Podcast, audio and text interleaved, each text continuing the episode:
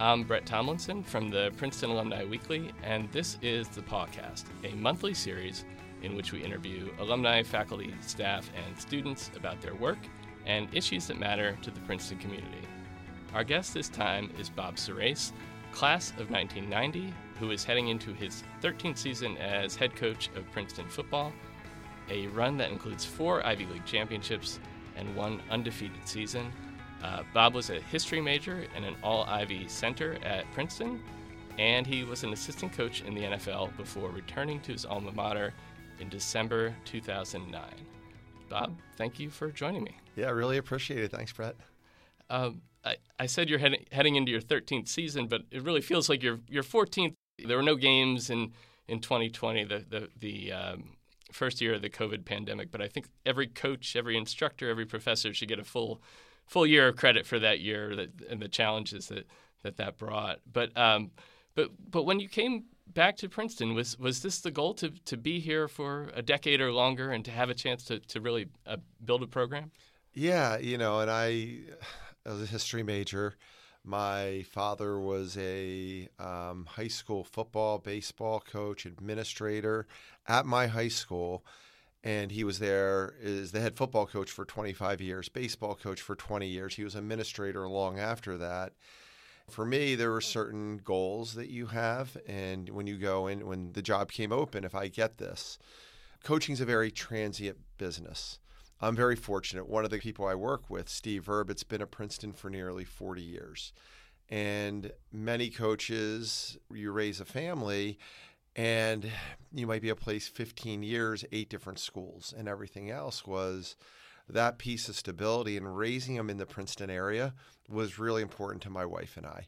We both love Princeton. There hasn't been a year where we haven't been back on campus. So, all the different places I went in my journey, we made it a mission that every summer or reunions or you know, at some point we were making it back to campus. And most years it was well more than one time that way. And uh, I got to know Coach Carril when I was here, and uh, y- you know, Princeton football's had amazing football coaches. But if we could get this thing to the place where Coach Carril took basketball with hopefully stability, success, amazing people in our program, and a sense of community. That's something that, you know, Fred Samara just retired. And, you know, I walk down the hall, and whether it's Carla Berube or, um, you know, Scott Bradley, but Fred Samara is right in the center there. And I just walked out with him, walked to the garage with him, and just uh, so grateful that I've had these people in my life Coach Carril, when he when I first got here, I had him asked him to come to our practices and just get his view on things because what he accomplished here and what's taken place since he's left, culminating in the amazing Sweet 16 run, is something that I hope that when time's up here, that uh, it's, it's thought in a similar way what defines your version of, of Princeton football? I mean, what are, what are you aiming for year year after year as you recruit players, as you coach them, as you build a staff? Yeah, it was one of the things my dad brought back that each year you're going to have a record. You're you're defined in coaching a little bit more concrete on the outside, but it's the people. Coaches tend to have a big influence on somebody's life right? You play a role in their life. You are somebody maybe they confide in, you mentor, and really you, you judge them. Because I, I know we do all these rankings, like Princeton's the number one college in the country, but who cares what happens on the beginning, right? You're ranked on the kids coming in. It's what they become. And to me, judging on that one year, right, that 10 and 0 season's great but as they come back to the golf outing and I'm seeing them have the success in life, that that piece is so uh, critical to me. Being a football coach, even within the the um, the field of athletics, being a football coach is a big job. It's it's you're you're talking about more than hundred athletes, a big staff, support staff. How do you sort of build the personal relationships with with all those people? Uh, you know, over the course of their time on campus? Yeah, I, I think people that know me, um, I'm very relationship driven, right? I, I hope it, it's hard. I know freshmen come in and the anxiety if something goes wrong to go into the head coach's office. So I want to create an environment where we can talk, right? And that I, I do listen, right? And I, I'm not going to shy away from maybe a hard answer. We'll have a real conversation, not just going to tell recruits or current players or alumni like what they want to hear, but I want to make sure I'm listening. I am very fortunate when you're at a place like Princeton, you're surrounded by people that are successful in so many different fields and they're leaders and I can gain value from from those pieces. Speaking of, of that, uh, how are you different as a coach? Uh, you know, what have you learned? What, how have you changed over the last uh, 14 years? I was a head coach at the Division three level. It was a school called Western Connecticut, and it was a little bit different. And President Eisgruber has been amazing, and you know we have more first gen and more, and more more students, not just student athletes, coming from different backgrounds. Well, that was a place where many of the kids, the majority of kids on our team, were first gen, and, and so. I was, you know, those guys laugh. I was such a disciplinarian, and we had study halls. As I've adapted, and, and even when I first got here, building the foundation, there was a table at the golf outing last night from the guys who played on the 2010 and a lot of them played on the 2011 teams that went one and nine right some of the success we've had on the field recently we look to oh it's been that way but but it took time and we built a foundation and those guys are the reason that we are where we've been more recently because they helped us build, we took no shortcuts. They helped us build a foundation where I was very coach driven in terms of what we were trying to build. And you know, yesterday we had a lot of the guys as they finished their internships that are currently on their team just pop in and say hello to the, hello to the alums before they went on to dinner and everything else yesterday and our leaders of the team, the Liam Johnsons and Blake Stenstroms and Jalen Travises, I'm conversing with them like, hey, what do you need? What do you see? And I, have really followed. There's a guy named Trevor Moawad. He passed away um, in the past couple of years. His whole thing was neutral thinking. Football's a very emotional sport, and I think the mistakes sometimes that I make are when I'm over emotional, and by following a lot of these neutral thinking is just attacking issues. What's the problem? Like, hey, they're going to change rules in terms of NCA things, officials' rules. So instead of complaining or whatever, what do we do with this rule? How can we take advantage of the fact that the clock's going to run after first downs? You mentioned those those early years. So you, have had great success, but it wasn't instant success. So, uh, you know, in, in some places, no matter what kind of foundation you're building, if you don't have the results in the first couple of years, you don't get a chance to to keep building. What did it mean to you and, and to your staff that that you had that kind of vote of confidence? You know, after a couple of one and nine seasons. Yeah, the first year we did not have a lot of depth, and we had a lot of injuries. And, and, you know, going into the job, I think there was probably a small advantage being an alum.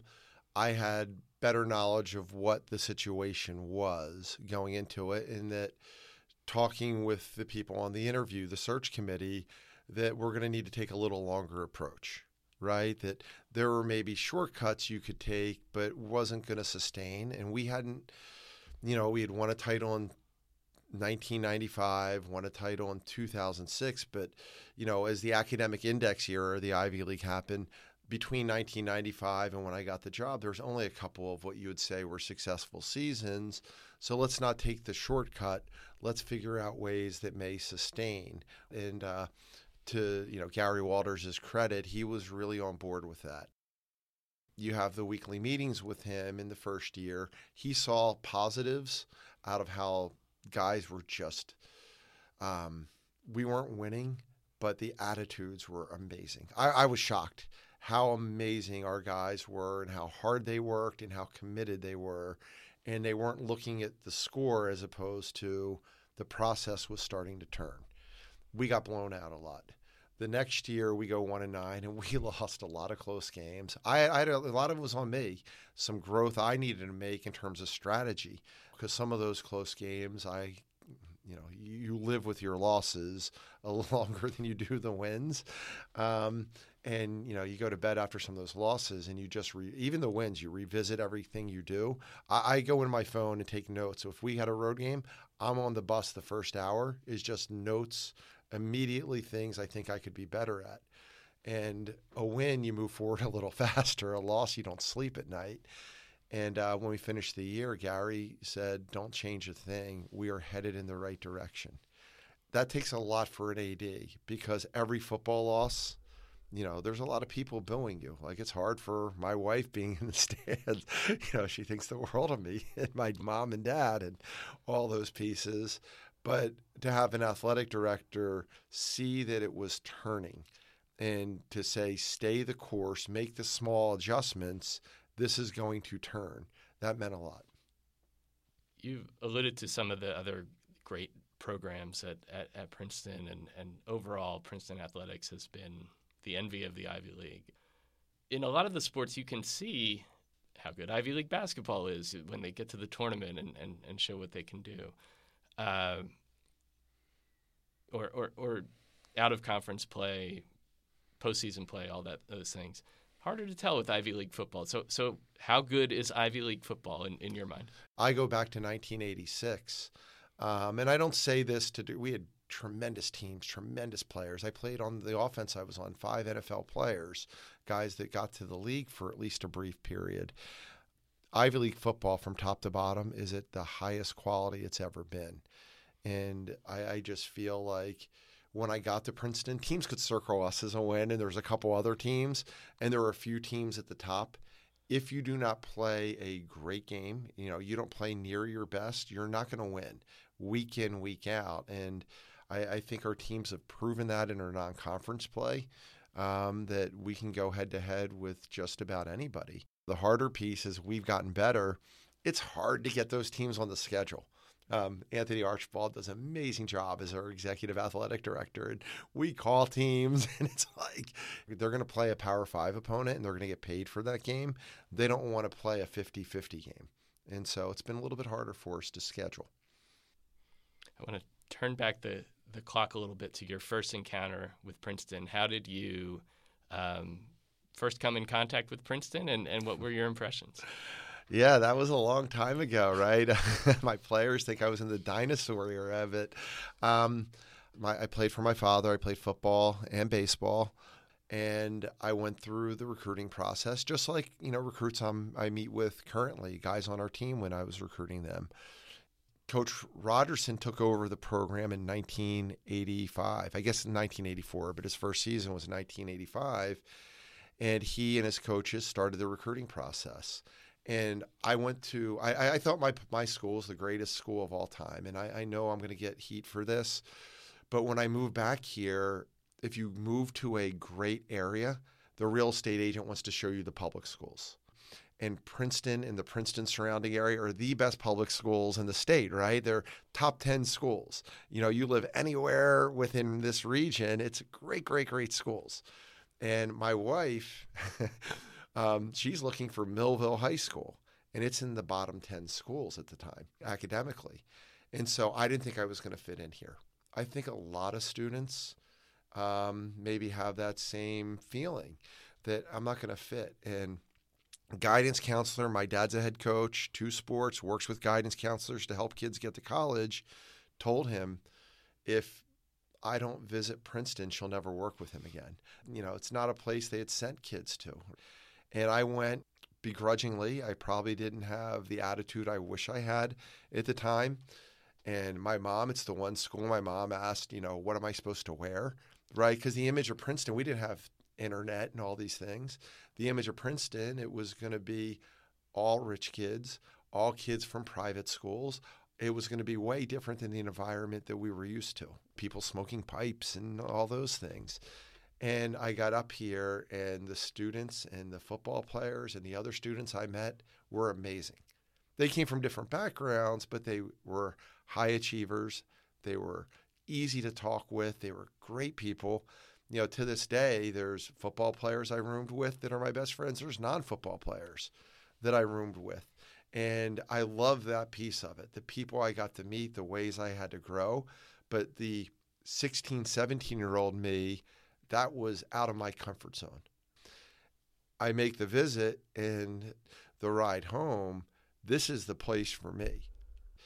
Um, I had narrowed it down to some other schools that were good academic schools, um, both within the Ivy League, without some service academies and some scholarship schools. And there was zero doubt in my mind after that visit where I wanted to be. And and when did you start thinking about coaching as a career? I saw the impact my dad had. So in our town, small town, there was a TV show that they did, and every every Thursday night there'd be a couple of my dad's seniors, usually seniors, would come on the show and they'd talk about, you know, their backgrounds, their you know goals, all their futures, all those things, their football playing, and they'd come to dinner before that show at our house. And some of these kids came from some of the nicest houses in the area. Some of these kids they didn't come from much. And all of them, my dad helped. And I saw the impact he made. I saw the impact sports could make. And I wasn't sure what, what area of sports I wanted to be in, whether it was a coach or an administrator. My senior year, I did my thesis on the management's role in the integration of baseball. Um, the movie 42 on Jackie Robinson, if you went to the library and you looked at my thesis, you'd say they might have you know, it might have been an honor code violation. It wasn't, but it was so close to their depiction of that movie, right? It was passion, and I was going to be involved in sports and most likely football, sport that does have a lot of diversity. And looking through the lens of Branch Rickey, you know, somebody who is white and working with people from different backgrounds, right? That was really, really important to me. I loved it. I wrote a 100 page paper and Really, really enjoyed that piece of the process. I was able to go to a place called Springfield College um, that allowed me to coach and get my master's degree in sports management. And you do football training camps before you do school. And I got to coach the running backs. And these guys to this day, I just loved them. It was like I loved the meetings. I loved working with them. And college is different than my experience in the NFL. NFL, was grown men. They had kids the same time I had kids. It was a profession. You might not have the same impact on their out of sport life. You were there to coach them and impact their in sport life. And, you know, you built friendships and relationships. It wasn't the same. College, these are 18 to 22 year olds. They are as great as the guys I coach. They're not perfect. They're navigating challenges. You're helping them through those. Most of our guys are coming from a distance. There, there's things that they have to navigate. The coaches, myself, others at Princeton, and the friendships I've made outside of football, professors, administrators, the athletics fellows program. You know, you become close with people at the career development office.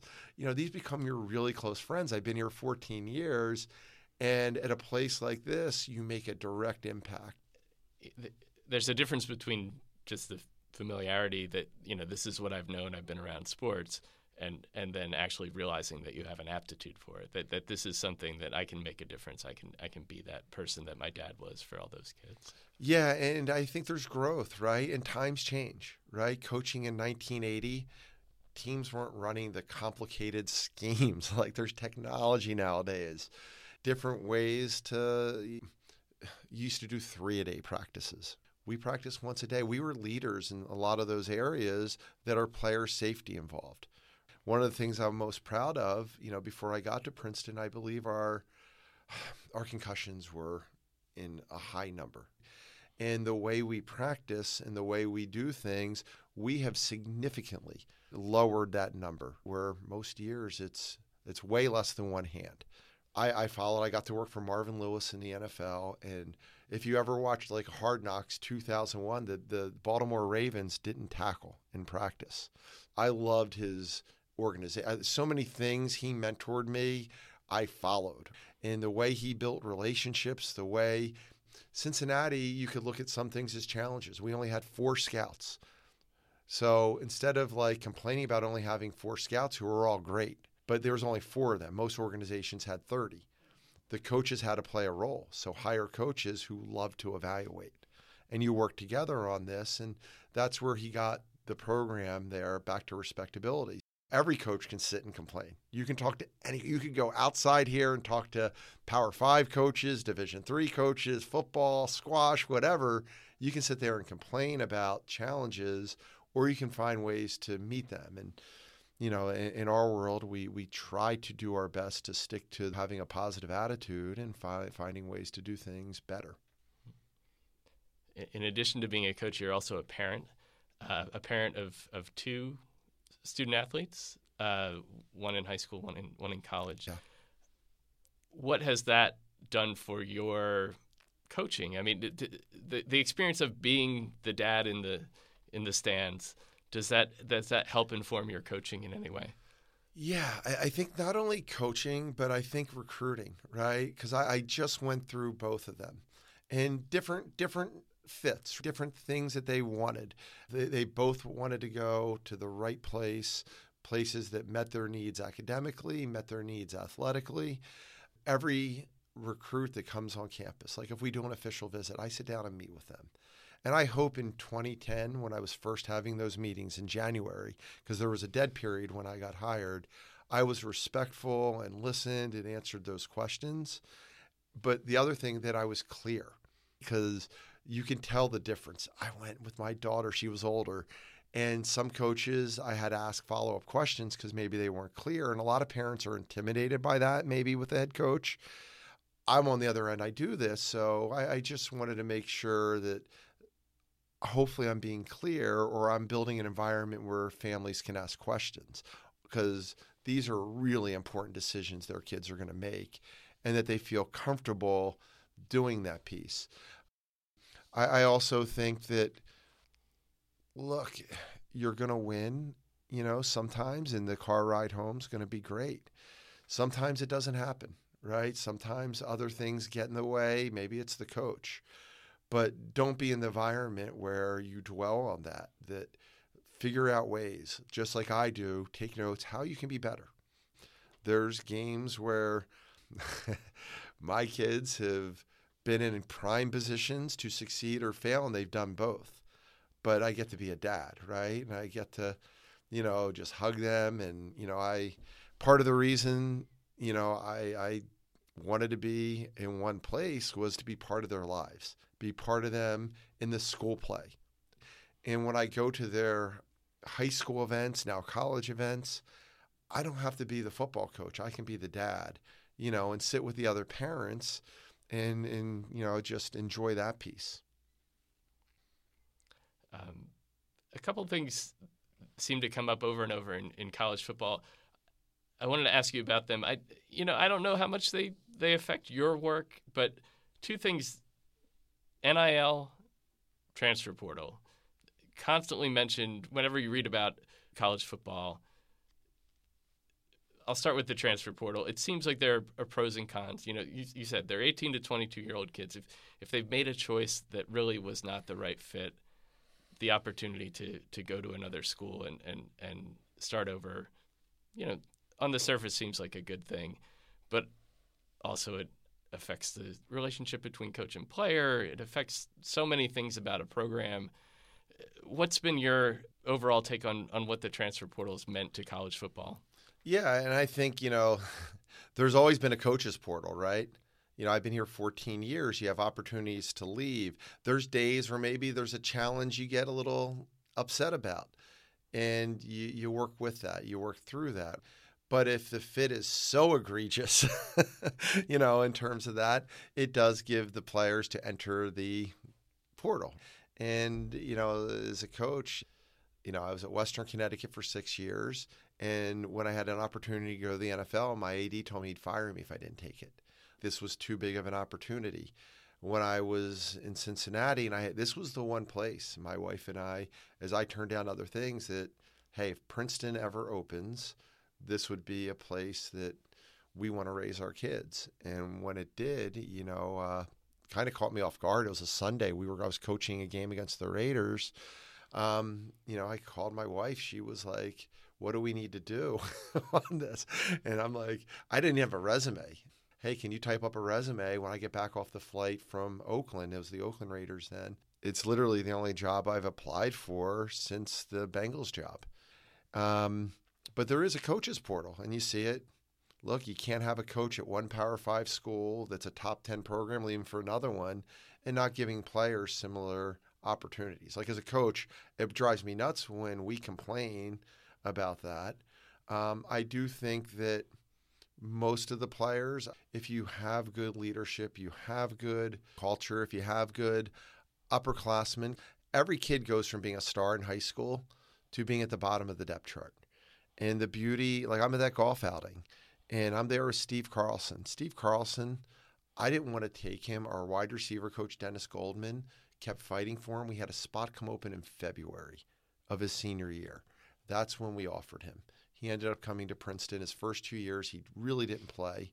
He ends up being all Ivy as a junior, all Ivy as a senior, goes to the NFL. He's entering year five.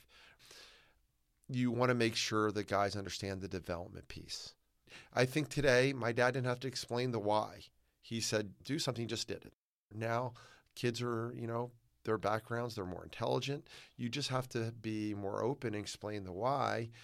In some places, some cases, I should say, guy isn't getting things that he needs and you know maybe they want something different. And it's open to them. But i think in most cases what we're finding out is whether it's a coach leaving whether it's a player leaving they probably regret the decision right? Most of the time. You know sometimes the fit is egregious. They can't work through the issues. And the other place is better and i think there's two portals there's the underclassmen portal where I don't know. I don't know a freshman who hasn't gone through a time where they thought the grass isn't greener.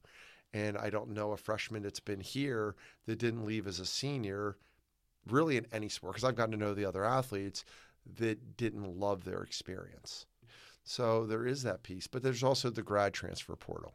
And I think that piece is a little bit different. I've had guys get opportunities to start their doctorate degrees or law degrees or business degrees. And somebody's, you know, maybe going to pay for that. And, you know, maybe that gives them a little bit extra incentive. I've also had guys stay here and have made, you know, life changing decisions staying here. And we just communicate. We have nice talks when, you know, because of COVID, every senior's had that opportunity. So I have I had 38 talks last year or whatever it was. it was a lot of communication, and guys made different decisions. Okay, NIL name, image, image and likeness. We're we're talking about uh, players having the opportunity to to make some money. Sometimes a lot of money in the, the, the Power Five conferences. It may not seem like something that the Ivy League recruit is necessarily thinking about, but these are athletes that are very often being recruited by by FB, FBS schools as well. Does it come up uh, when you're talking with recruits, and, and how do you address it? Yeah, it's obviously something that's uh, a part of college athletics right now. So, a funny story I was here my senior year and I go to there's a, a, place I don't know if you remember H Gross was on the corner of Palmer Square and they sold Princeton and I loved Henry. He came to all of our practices. My parents spent thousands of dollars on Princeton stuff when, when he was there, and he opened a fish market. And I took my girlfriend, now my wife, to the fish market. And up in the fish market was the number 64. I was number 64. I was so fired up. I bring Lisa, my wife Lisa, over to Henry. He happened to be there. And I'm like, this is so great. It's always, you know, skill guys. You got an offensive lineman up here. I was so proud. And he goes, that's to honor the 1964 undefeated team. but, you know, if you had number whatever, Jason Garrett, number 17, you're making money at the fish market off his jersey right? And, and, there's there's something not right about that. So I think the theory of NIL is great, and our players' opportunities to run camps, to do community service. There's so many positives. I think on the outside, all we see is maybe the Power Five schools. They're paying guys um, because they're good players, and we're hearing the horror stories where they cut the check the second the guy doesn't perform. you can do this with values, I believe. I think the big thing and for us is values drive behaviors, behaviors drive outcomes. I think with President Ice Eisgruber, values are really important. But if we're going to engage in certain things that are the law you know permits it, um, you don't want your values to ever fail. And greed's a hard thing. There's so much passion for sports. I'm at the NCAA tournament having a blast watching Mitch and his guys it's like reunions, but small, you know, smaller is in, in Sacramento, but all the alums are there dressed up. But They look like they're all wearing a reunion outfits.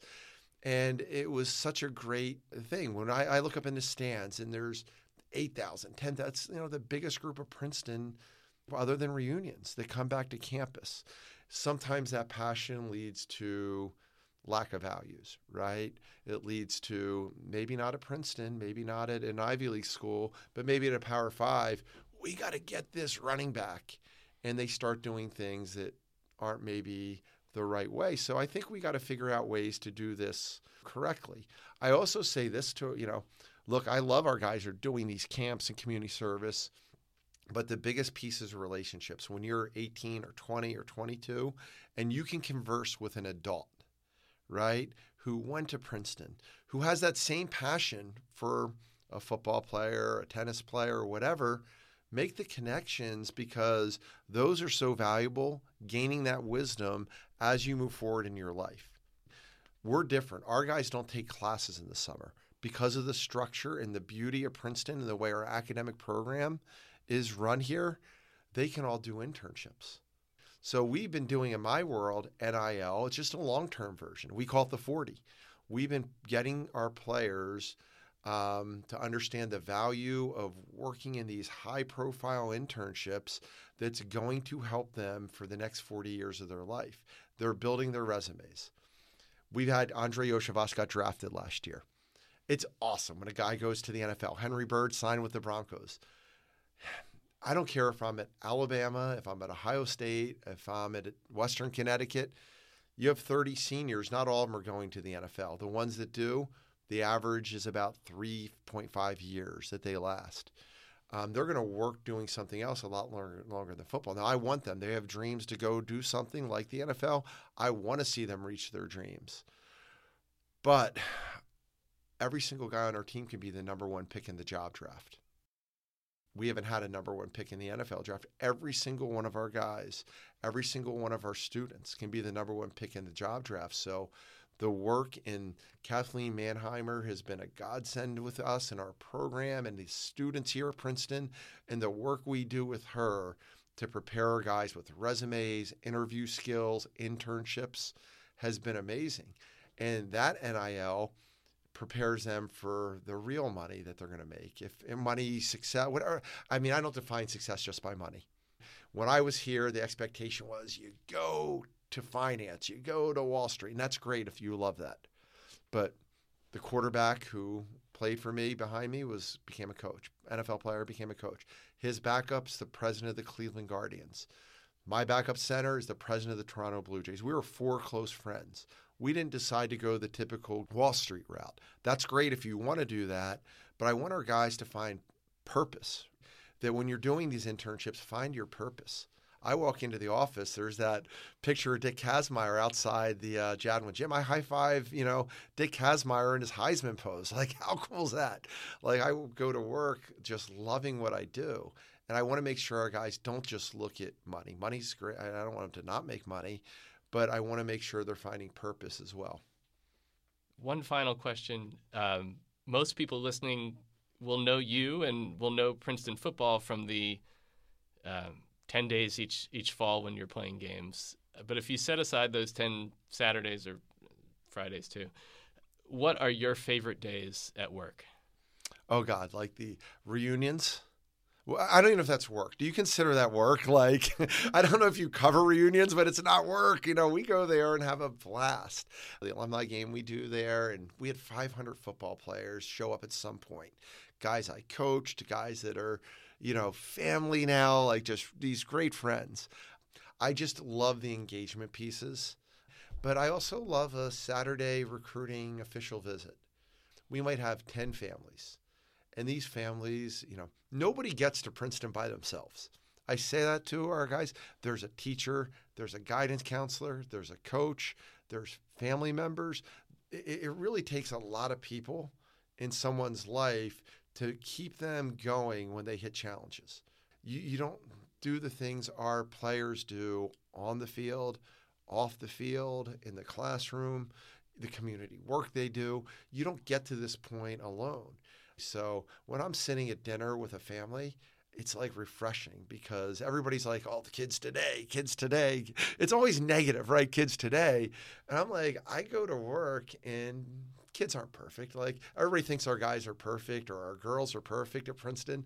No, they, they they're learning, they're growing, but they're pretty doggone good. So I get to work with people that they're they're going through those life pieces, and I really get to enjoy not only the good pieces when a guy Jalen Travis wins the Truman Award, but when maybe they're struggling in a class, and we got them with a, a residential college dean and these amazing advisors and people that help them get through an obstacle and see them succeed.